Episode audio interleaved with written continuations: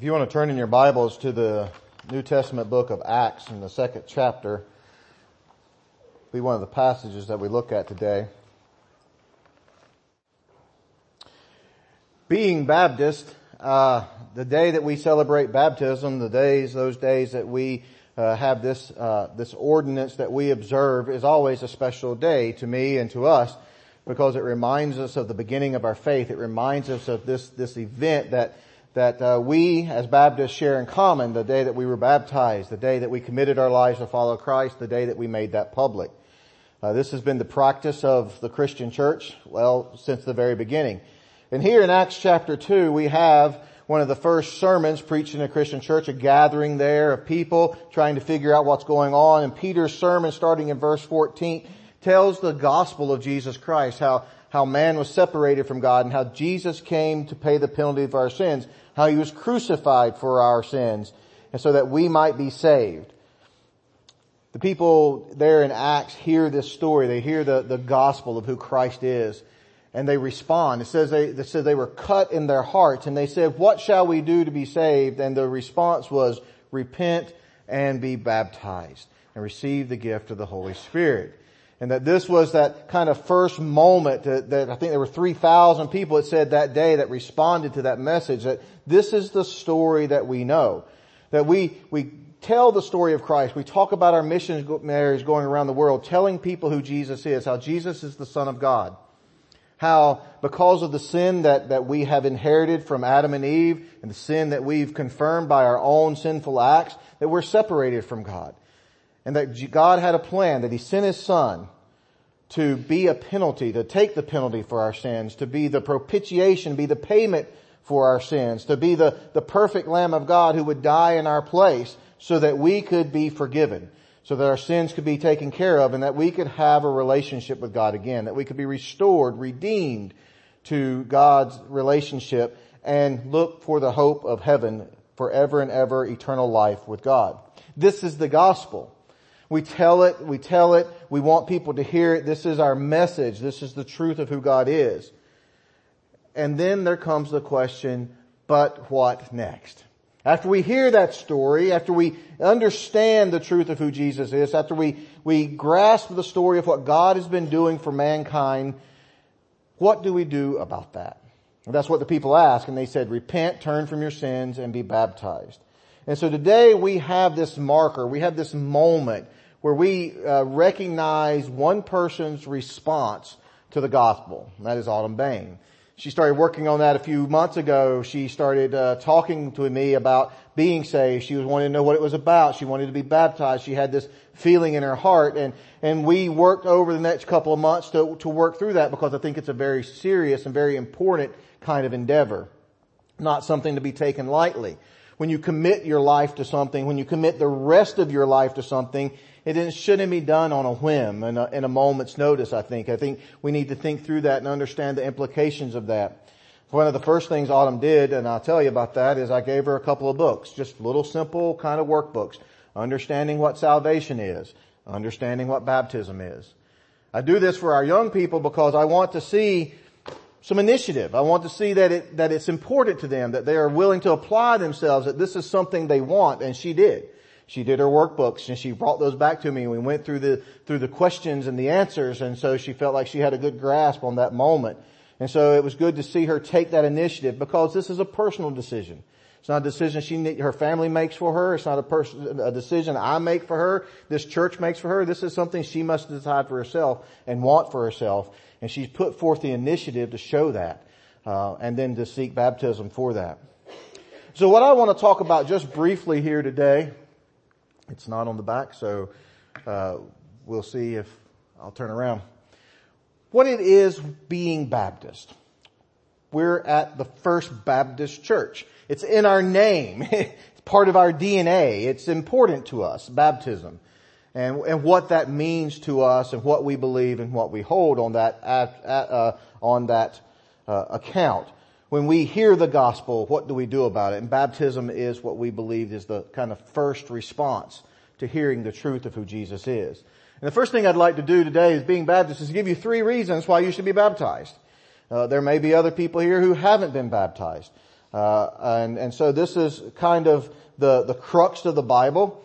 Well, first reason I think that we should consider baptism, the reason we're Baptist, is because, well, Jesus was baptized. This is what he did. It's interesting to find in the Gospels, that's Matthew, Mark, Luke, and John, uh, that they all tell the story of Jesus' life in one way or another.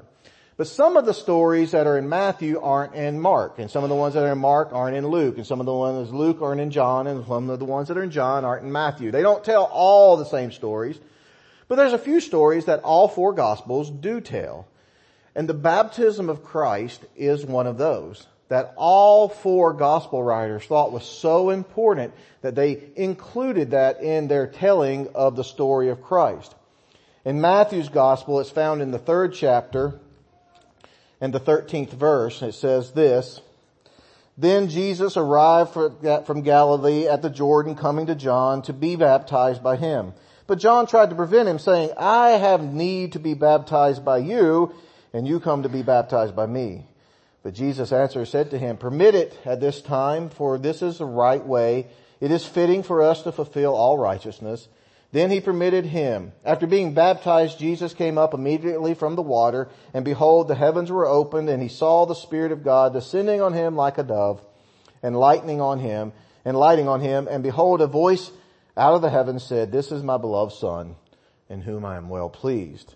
So not only was Jesus baptized, but it pleased God that Jesus was baptized. Now, it's interesting. People debate why Jesus was baptized. Obviously, Jesus lived a perfect life. He was the spotless Lamb of God. John was giving baptism for the remission of sins or for repentance. So, so why was Jesus done that? And I think it's more than, than obviously he didn't need it for the forgiveness of his sins, but in another way to identify with us to say, I am here with you. I am like you. And the things I do, you should do also. And so it's kind of interesting that the baptism of Jesus is what most theologians, when we look in the Gospels, is the start of his earthly ministry. It's when he began to do all his miracles, when he began to teach. It's the beginning of his public ministry. It was the start of something for Jesus. And in a very similar way for you and I, for those of us who have been baptized, baptism is the start of our discipleship. It's kind of that road marker. It's that, that, that kind of, uh, uh, stake in the ground that says, this is where I started. We talked with Autumn when I had an interview with her and we talked about when she was saved and, and she's like, I don't really know when that happened. she goes, I just know it happened. You know, I, I think I've always believed. It just seems to be part of who I am. And I said, and, but what today will be, will be that day when you can say, this is the day I started. This is the day that I mark my new birth. This is the day that I started. I have a, a date for my discipleship beginning today. It's this marker for us to begin. And, and for us, this would be something that, this is our entry into a relationship with Christ. It probably happened sometime well before this day. It happened in her heart. It happened between her and God alone at some point in her life. But this is the day we mark it. And the day that we will celebrate that new birth. And so we should be baptized because as followers of Jesus, we do the things he did and Jesus was baptized. A second reason for us to consider being baptized is Jesus instructed us to be baptized. Matthew, again in Matthew's gospel at the end, the 28th verse, 28th chapter, 16th verse. But the eleven disciples proceeded to Galilee to a mountain which Jesus had designated. When they saw him, they worshipped him, but some were doubtful. And Jesus came up and spoke to them saying, all authority has been given to me in heaven and earth. Go therefore and make disciples of all nations, baptizing them in the name of the Father and the Son and the Holy Spirit, teaching them to observe all I've commanded you, and lo, I'm with you always, even to the end of the age. To say that Jesus instructed baptism may actually be a little bit weak. Probably should have even used a little bit stronger language in what Jesus is telling us to do. Jesus commanded us to be baptized and to baptize. It's, it's more than just instructions. It's more of the command in our statement of faith, it says this. It says, we observe as Baptists, being Baptists, that we observe two ordinances. Baptism and the Lord's Supper. The word ordinance, by definition, is a decree, a command, or something to believe have been ordained by a deity. So when we call this thing an ordinance, we're saying God has commanded us to do this. And we do it in simple obedience because God has commanded it. And if God said do it, then as followers and believers of God, it's pretty clear we should do that. That in itself should be enough reason for us to be baptized because God said to do it. He ordained it and ordered it for order in our life. The strength of our statement is that we believe God has given us instructions, commands to baptize and be baptized. And that's why being Baptist, we see baptism so very, very important. That it is this marker, but it's also this first step in obedience to God Almighty. And it would have to wonder the question for those who would choose not to be, what does that say about their thinking about God's commands? It's interesting too. I always find uh, solace or, or, or kind of encouragement in the idea. You know, the greatest leaders in the world always seem to have this. I won't ask my people to do something that I won't do myself. That they're always willing to, to do what they instruct as much as anything. And I think it's great that we serve God, that our, that our leader and our Lord Jesus Christ not only commands us to be baptized, but He Himself did it. He not only commands us to love one another, but He Himself did it. He not only commands us to love the least of these and to care for the hurting and the sick, but He Himself loved the least of these and cared for the hurting and cared for the sick and for those who no one else would touch that everything that Jesus has commanded us to do and asked us to do, He has done Himself. Not only does He command us and tell us to sacrifice ourselves for others, but He Himself sacrificed Himself for us. And so we serve a God who not only gives commands, but does the same thing He asks us to do. And that's a great encouragement. The third reason I think we should consider baptism is Jesus followers have pra- practiced and preached baptism, well, since the beginning of the church. This is our tradition.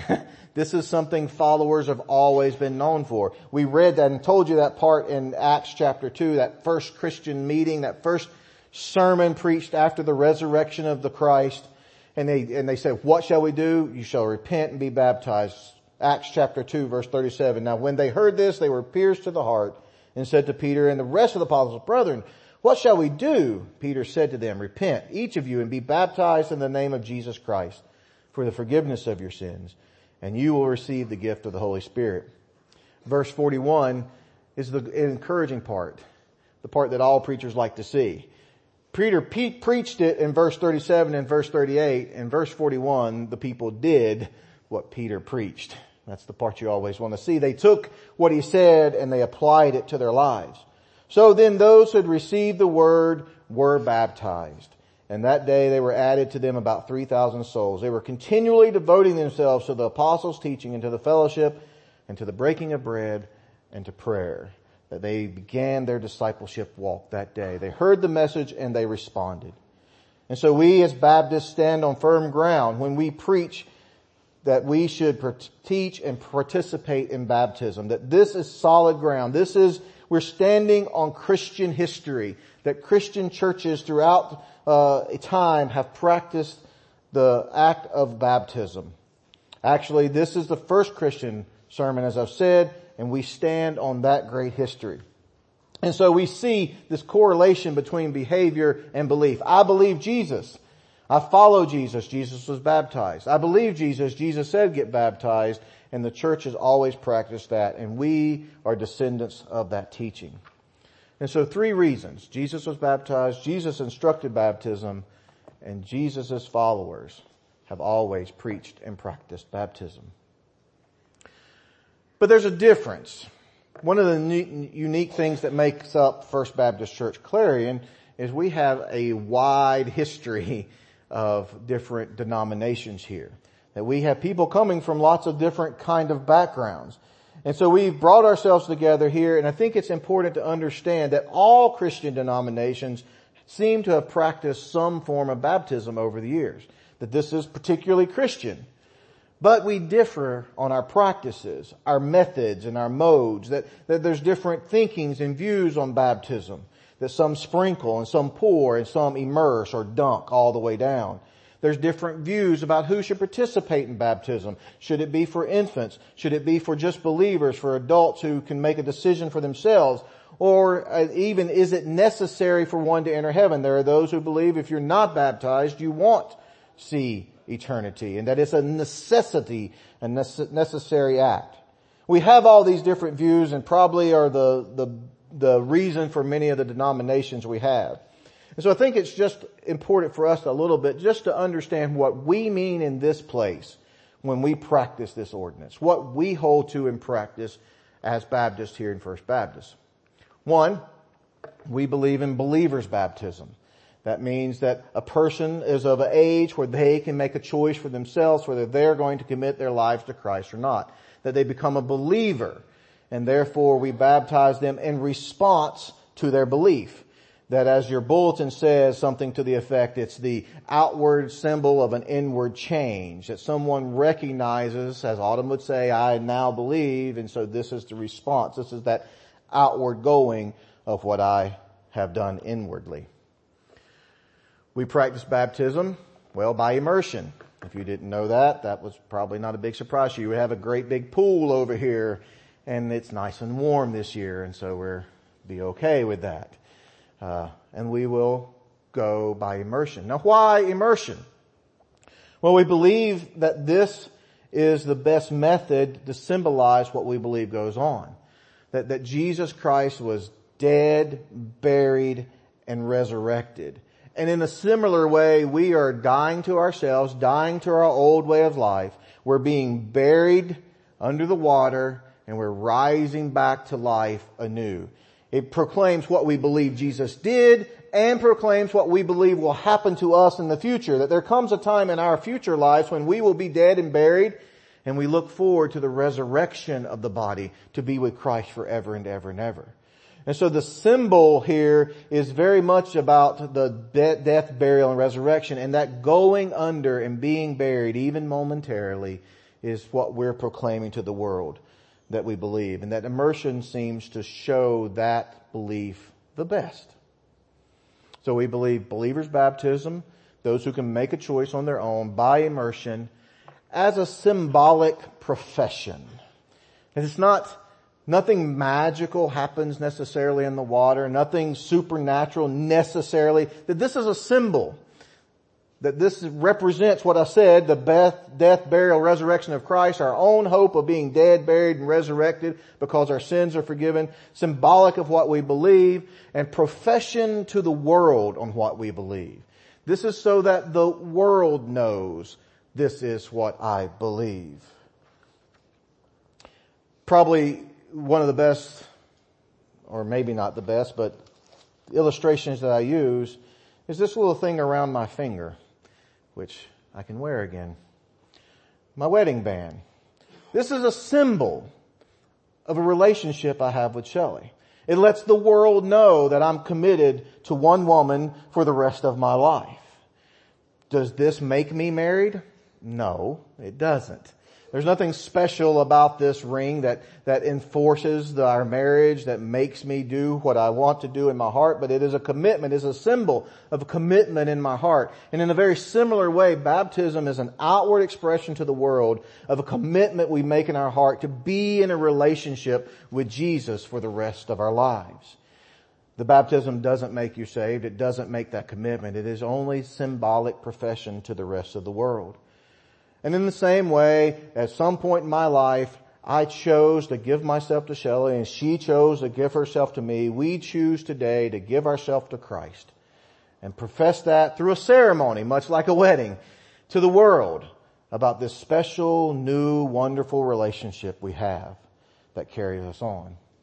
And so that is what we mean in this place by baptism. Believers baptism by immersion as a symbol to the rest of the world, a profession of our faith in Jesus Christ. It concerns me though that in our day the significance of baptism and the teaching on it seems to have waned some over the past few years. That it's sometimes seen as optional, seen as a good idea. Yeah, you might want to do that, but, but that the significance of it seems to have lost some of its punch. And I want to say what we do today, what Autumn does here today, and what we observe and participate in ourselves should be very profound. It should be done seriously, with much thought and reverence, it should be inspiring to us for us to remember our own baptism and our own commitment. A time for, for you to sit there as you remember your baptism to maybe in your heart say, I need to uh, just cherish that relationship, recommit myself to that relationship, enjoy that relationship I have with Christ and be thankful for it. In our day, baptism doesn't have the cost it did for the believers in the first century church. Those who would come and be baptized uh, were literally following Christ, they would be denounced by their family, those who were leaving Jewish faith. That they would uh, be shunned by their family because they had left Judaism. For Romans later on in the first century, that, that if you were baptized publicly, it could literally be a death sentence because now you were with that hated bunch of Christians who were causing such anarchy within the empire and it would be a death sentence to them. And so we celebrate today and we'll take a few moments here and when autumn comes down, her family will come down and, and take center stage here so they can see and celebrate and autumn will stand up front afterwards so that you can come and hug her and tell her how proud you are of her and welcome her to the family and we will celebrate it. But there are times in our past history that this was a bro- very profound thing because it was not well accepted by the world. And the truth of the matter is we still have persecuted brothers and sisters around the world who baptism would make them marked human beings. We need to remember them as we enjoy this and we celebrate this and we need to be thankful because we can do it so openly and so unashamedly and so uh, put our faith out there but it should be profound. And so let me ask this of you today to consider as we move into this moment of baptism. For those of you who have never been baptized, consider three things. Jesus did it, Jesus commanded it be done, and Jesus' followers have always practiced it. If you're a follower of Christ and you've never been baptized, I would instruct you and encourage you to deeply think about that. If you want to follow Christ, know that this is the beginning. This is a marker to begin that following of Christ. And so consider baptism. I would love to have a conversation, thoughtful, deep conversation about you committing your life to Christ through this wonderful ordinance. For those of you who have done it differently, I would just encourage you to study the Bible, understand what we believe, and consider that. I've been building and starting a, a, uh, a Bible study, a study of the scriptures to explain and understand what we believe and practice here at First Baptist. If you'd like to get a copy of that, if you'd like to talk about that and look at that further, I'd be glad to share that with anyone.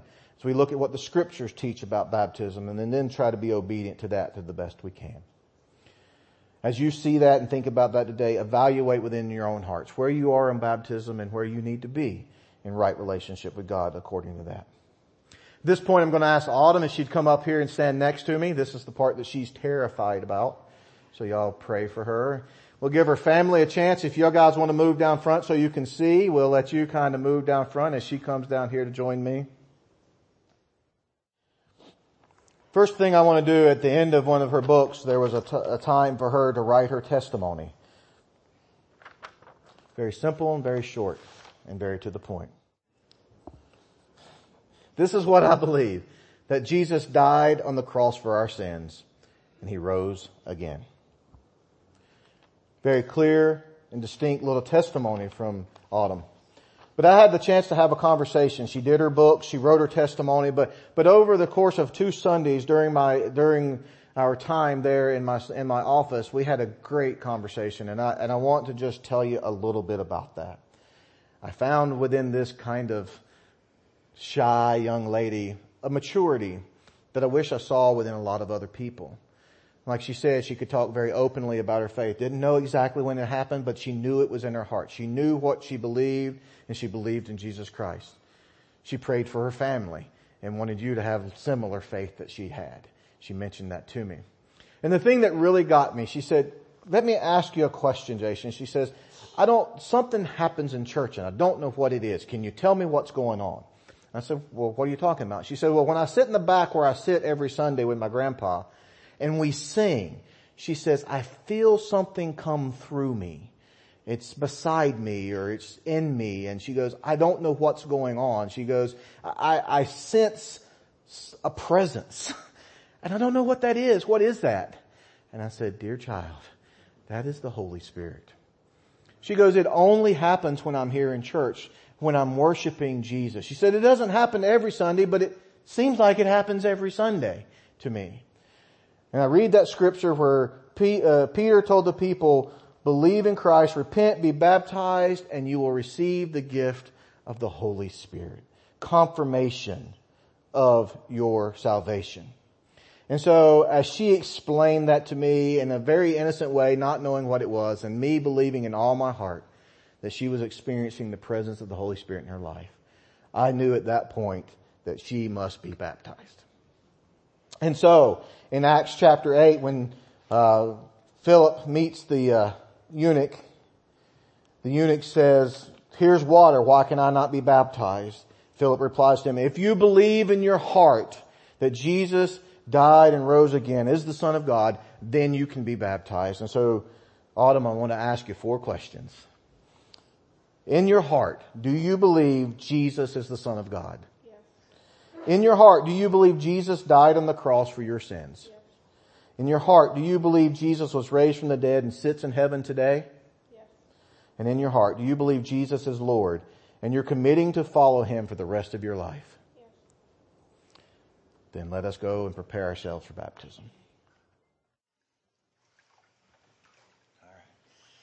All right. well, church, you have heard her testimony. You've heard the report that I've given to you.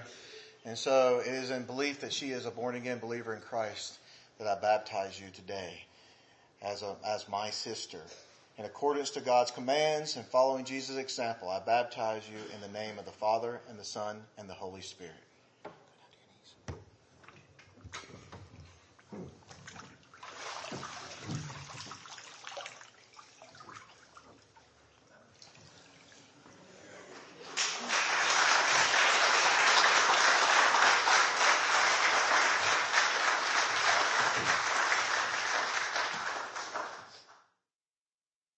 You may remain standing. We got to get Paula to learn the Jeopardy tune. Da, da, da, there you go. That'll be our next one.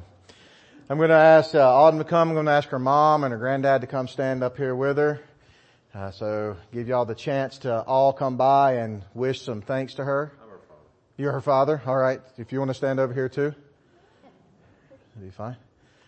All right. And, uh, so y'all get a chance to come and welcome her to the family. Um, we are certainly grateful for that. Let me close us in prayer. Dear gracious Heavenly Father, Lord, we thank you for this day. We thank you for what makes this day possible. That it's nothing we do, but it's what Jesus did. That He died on the cross to save us from our sins. And that by grace we've been saved through faith. And what we do today is only a reaction to that grace and to that faith. We thank you for this one, for Autumn, who's put her faith in you, Father, who's received forgiveness of her sins, who has the promise of eternal life in heaven with you. We welcome her into our family as we have welcomed others and as we've been welcomed into your family. And we pray that you will just continue to guide her and help her learn as she begins this discipleship process of following you for the rest of her days. We pray for your grace and mercy to her and to our church. And we thank you for this wonderful time of celebration. In Christ's name, amen.